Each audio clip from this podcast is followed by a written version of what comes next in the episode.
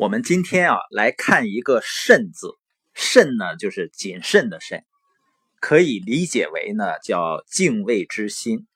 曾国藩呢是饱读史书，他对历史上人生成败的规律可谓是了然于胸。他曾经说过这样的话：“他说古来言凶德致败者，曰有二端，曰长傲，曰多言。”也就是自古以来呢，不好的品质导致人失败的原因，大约有两条，一个呢是傲慢，一个呢是多言。其实这两条啊就是一条，因为人为什么会多言呢？基本上是因为傲慢。咱以前有一个课文叫杨修之死，曹操为什么一定要杀杨修呢？多言。杨修为什么多言呢？恃才傲物。湘军中啊，有一个著名的人物叫李弘毅。有一次呢，曾国藩和李弘毅在密室里闲聊，聊着聊着呢，外面有客人求见曾国藩。曾国藩需要出去见客人，就留李弘毅一个人在密室里。李弘毅没事呢，就闲翻书桌上的一些文稿。当时曾国藩的大营里，除了一些能打仗的、能筹饷的人才之外呢，还养了所谓的三圣七贤，三个圣人，七个贤人，实际上就是一些讲理学的先生。曾国藩也知道这些人呢，其实没什么真本事，但是呢，他也需要这些人做一些文字的事情，所以养其人而不欲以实职。结果呢，三圣中的一位写了一篇文章，交给曾国藩，请他指正。题目呢叫《不动心说》，就是论不动心的意思。理学里有一个很重要的命题是“心不动”，就是在利益的引诱面前，在巨大的压力面前，意志力非常坚决，不为所动。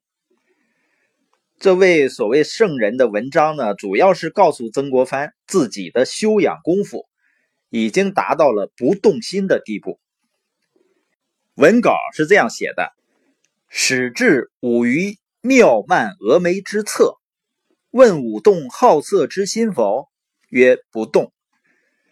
又始至武于红蓝大鼎之旁，问武动高绝后路之心否？曰不动。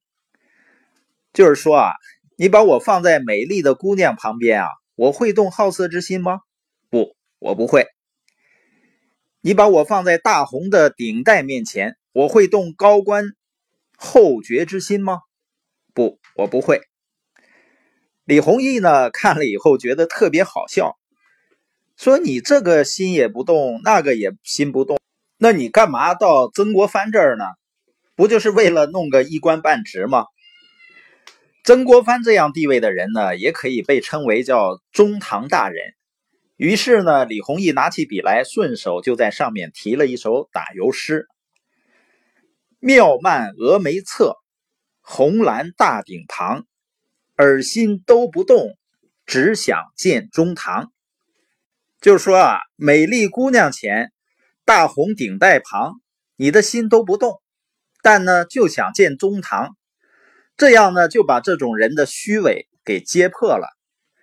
李弘毅写完以后呢，把笔一扔，扬长而去。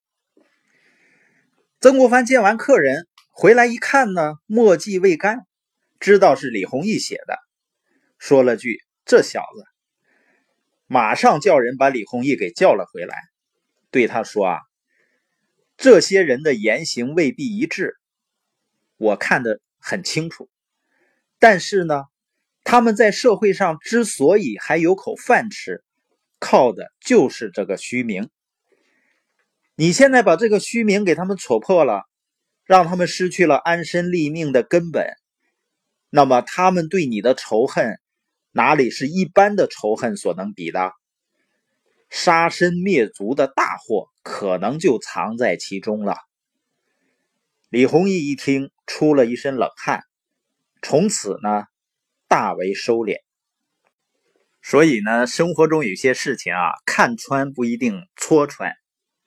很多人呢自认为自己很直爽，但是言谈举止如果伤了别人的自尊或者面子，还是不好的。